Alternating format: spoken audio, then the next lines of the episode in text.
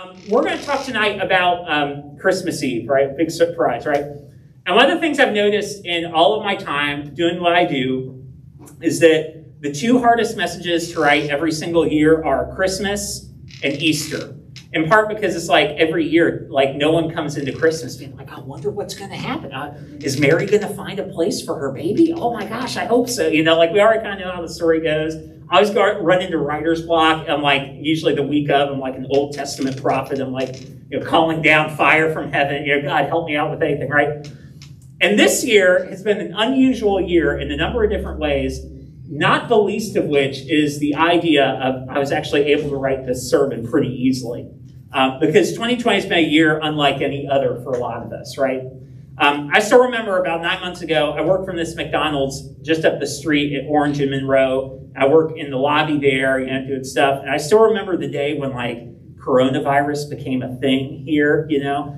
And it, I remember I got there in the morning, and it just seemed like every additional hour there was like more and more kind of chatter and kind of buzz about like what is this like virus thing. I have a friend, Alex Bello, some of you know him, who works for um, health department here in Tallahassee. He's in our community group. He actually called me that afternoon. He's like, hey, what do you think about this uh, coronavirus thing? Because all the epidemiologists here at work, they seem to be pretty worked up about, like, are we going to cancel church on Sunday? I was like, can't, who's ever, like, canceled church for, like, a pandemic? You know, like, I, I don't know. Like, that's a new thing, you know?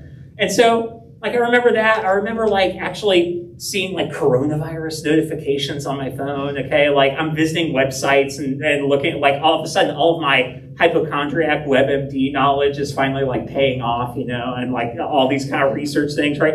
I just remember it's such a it launched what was such a strange year um, for me. I'm sure for many of you and any of you watching at home as well. That that for all of us this year has been really really different. Um, you know, for me, I know I've really struggled a lot at different points over the course of the year. That depression and isolation have been things I've had to, you know, had to battle. Um, it's been really hard for me um, not to be able to see a lot of you guys for, you know, a long time, right? As our church was not meeting together in that point, as many of you, you know, are still watching at home, right?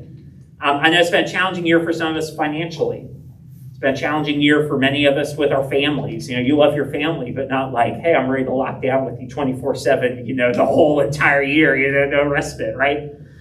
Um, for some of us, it's been years where we've battled addiction. It's been a year where we've battled some health issues. Um, it's certainly been a year where all of us, to some degree or another, have battled anxiety. Uh, we've battled, you know, just the, the feelings and the worries and the stuff that comes with that. And uh, you know, for me, work has been a real challenge. You know, I'm not very good at you know preaching sermons and leadership. And this year, I added to my you know little purview. Was like, oh yeah, also now I know how to do YouTube live and that kind of you know like I'm I'm researching all this stuff, right? maybe you can identify that with at work or at home, right? You're you're like trying to become an expert in these new areas, or at school, doing it in ways you never expected or imagined. It's just like different. You're trying to figure all this stuff out on the fly. It's just been a really, really challenging and taxing year for so many of us. I remember when I was about three or four years old, my family uh, went to a Christmas party, and uh, I was playing in the basement downstairs in this house of the family we were at. And uh, I was playing with like a group of seven or eight year olds who, of course, hated this because, like, what seven, what self respecting seven or eight year old wants to hang out with three or four year old, right? Like, you know, I got things to do, man. I can't have this dead weight hanging on to me all the time. And so, in this mean trick, they were playing downstairs and they managed to get separated from me for a little bit. They ran upstairs and they had the light switch at the top of the staircase there and they turned the lights off. And so now I'm like stuck in this totally dark basement, which, of course, is like three years old. It's like, a terror worse than death, right? It's like, oh my gosh, what am I going to do? And so I'm, I'm, like, I remember as a three year old, I like groped around downstairs. I'm terrified. I ran into walls. I think I ran into like their treadmill at some point downstairs or something like that. I came up, I had like a scratch on my face. My mom was wondering what happened. And I thought about that this week because I feel like that's kind of an accurate metaphor for what 2020 has felt like for a lot of us. It, it kind of feels like we are trapped in this dark area, this dark basement, right? We're trying to grope around, we're trying to figure our way out, we're trying to figure out where do we go from here and what do we do from here? And we kind of feel like we're just lost in some darkness and we're struggling to find some hope. And that's where today's Christmas song comes in. We, we've taken this whole past month and we've looked at, as you can see on the screen here, the songs of Christmas. We've been looking at these songs from different people in the Christmas story, in the biographies of Jesus' life and teaching uh, from a guy named Luke. We've been looking at these songs that people sung about the coming of Christ, about the coming of this promised Savior and this promised Messiah. And today we're actually going to look at a story, a song that actually happened about 700 or so years before Jesus. Um, it's from a prophet whose name is Isaiah. Um, Isaiah lived in Jerusalem, and unfortunately, like a lot of the Old Testament prophets, Isaiah did not have a message that was a really happy, like, hey guys, just want to let you know everything's fine, everything's going great, you know, like Isaiah had a tough message for the people, which was essentially, hey, Jerusalem, as a result of your sin, the nation is going to eventually fall. And uh, you guys are going to be led into exile. And the people at that point were not very, as you can imagine, excited to hear that. Um, the people in that moment, even, there was rising political, there was rising military tension all around the small little country of Judah where Jerusalem is. And so people were already pretty worried. They were pretty nervous. They were pretty worked up about, you know, like all the tensions. Now Isaiah's coming and he's saying basically, hey, the worst that you can imagine is actually going to happen. and uh, as Isaiah comes and he prophesies, we get this beautiful Christmas song in the midst of him talking about, hey, there is some coming darkness for you as a group of people. But Isaiah gives us these words in his Christmas song that actually point us toward the fact that we have an ultimate hope, even when things grow dark. In Isaiah, in the beginning of Isaiah chapter 9, he writes this. He says, Nevertheless, there will be no more gloom for those who are in distress. So if you're a person who feels like you're in distress, you are in the right place, essentially, Isaiah is saying. In the past, he humbled the land of Zebulun and the land of Naphtali. These are kind of parts of the northern part of Israel. But in the future, he will honor Galilee of the nations by the way of the sea beyond the Jordan. That's kind of the same place, just a different term to use for it. The people walking in darkness have seen a great light. And on those living in the land of deep darkness, a light is dawned.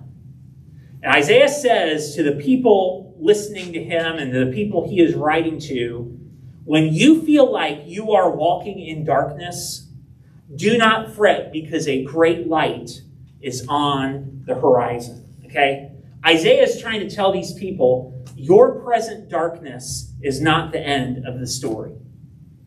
You might walk through darkness now, but that is often a necessary precursor to the hope that God desires to work into our lives. That hope is on the horizon, even when things get dark. Okay? Um, we often think that sometimes when we feel like we are walking in darkness, it means that something is deficient with us or something is deficient with our faith. We think that, oh man, if I was a better Christian, this wouldn't be happening. Man, if I was a more spiritual person, this wouldn't be happening. Okay? Meanwhile, God, I think, is up in heaven kind of scratching his head because the centerpiece of our faith was a guy who died on the cross despite doing nothing wrong, right? Jesus, in his final words to his disciples, said, Hey, in this world, you will have trouble, right? That's John 16 33 says those words.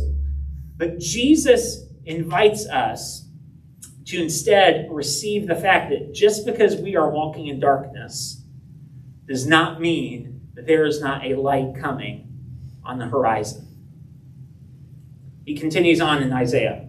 Isaiah writes, You've enlarged the nation, and you have increased their joy. They rejoice before you as people rejoice at the harvest, as warriors rejoice when dividing the plunder.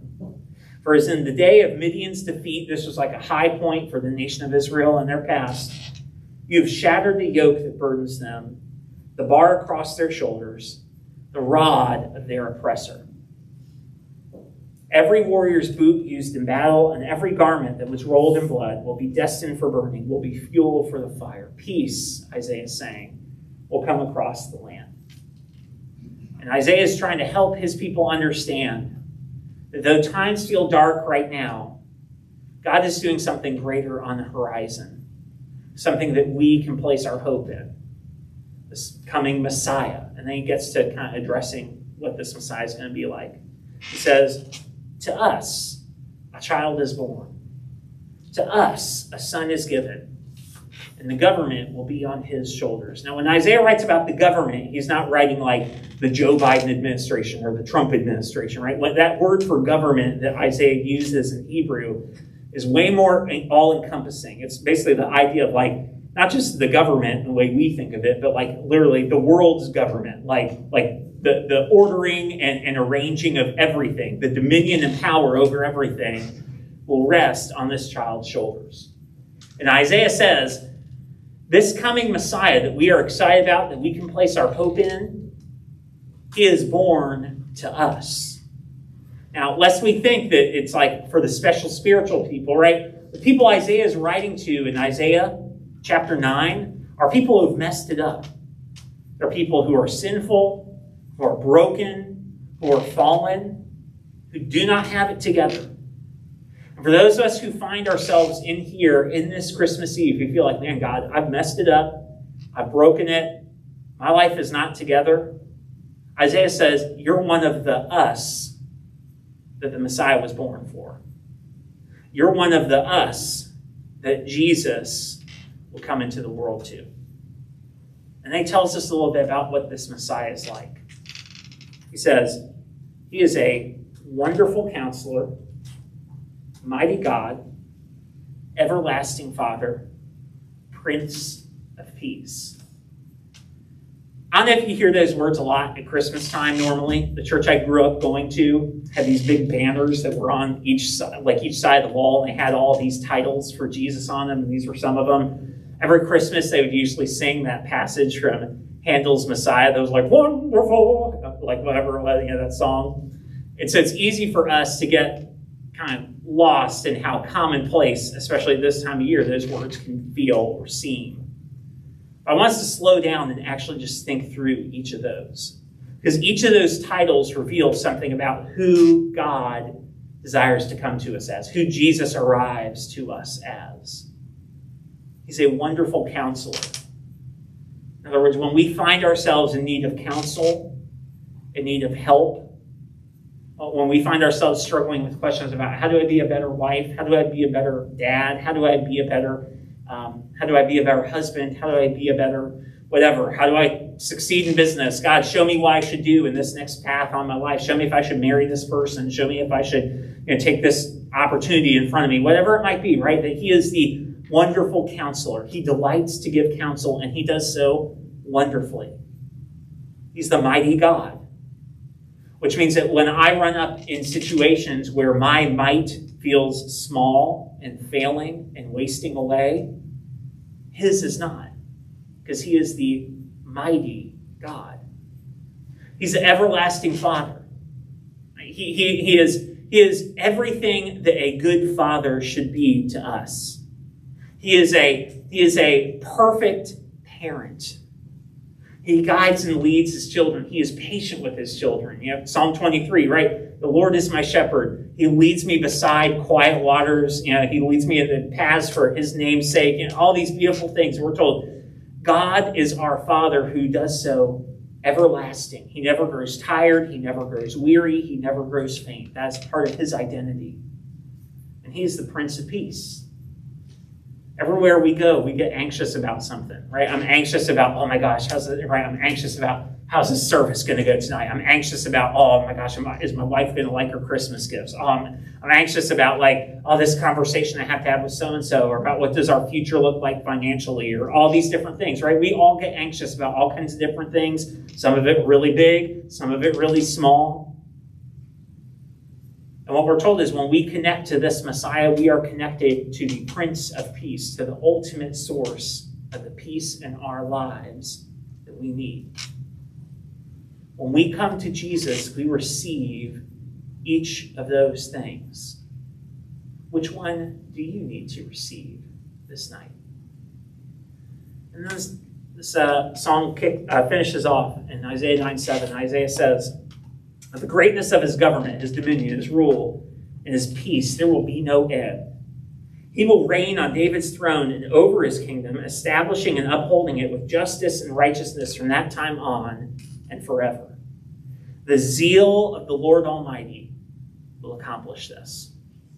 Here's what Isaiah says you and I can take this coming Messiah to the bank because it is fabricated or is promised, is, is functioning not on the basis of my fabrication of it, but on the basis of God's passion, desire, hope, and, and, and want to for it. It is His zeal, it is His passion, it is His fire that will bring these things about. Now, when Isaiah wrote these things about 700 years before Jesus, they had to take Isaiah at his word because they were still a long way off from Jesus appearing in this world. You and I have the beautiful opportunity to know the God of whom Isaiah was writing about. That what we celebrate at Christmas Eve is, is Jesus born into this manger, coming into this world, in real human time, in real flesh and blood, in real history, giving his real and actual life 30 some odd years later on a cross to purchase real redemption for us from sin. We celebrate a real Savior who is really resurrected from the dead, who promises a real and lasting eternal life to his followers. We are promised that even though we might walk through darkness now, which is exactly what Jesus did through many seasons of his life, his light is always on the horizon. And even if we don't experience it in this life, we know for a fact that the life to come, the eternity to come, Jesus' promise is made good to us. His birth, his death, and his resurrection prove it to be so. Isaiah talks a lot about walking through the darkness and walking into the light. And uh, interestingly enough, one of the titles that Jesus took upon himself was that of light of the world. In John chapter 8, Jesus says these words um, to his friends and his followers. He says, um, I am the light of the world. Whoever follows me will never walk in darkness, but will have the light of life when we walk through dark seasons, what Jesus says is when we walk with Him, we have the light of life. We do not need to walk in darkness about what the future holds. I may not know what tomorrow is going to bring, but I do know how the story ends. And because you and I walk in the truth of how the story ends, we can walk in hope knowing that God holds the future. We are invited to receive the wonderful counselor, the mighty God, the everlasting Father, the Prince of Peace, the light of the world. Tonight is an opportunity for us to do so. Let me pray for us. Lord God, I pray and give you thanks for your sacrifice for us. I give you thanks that this night you were born into the world. We give you thanks, Lord, for your goodness, grace, and mercy toward us. Lord God, um, help us to experience you as the wonderful counselor, mighty God, the everlasting Father, and the Prince of Peace. May we walk into your kingdom tonight that has no end I pray this, Lord God, in the name of Christ Jesus, our Savior and King, born this night.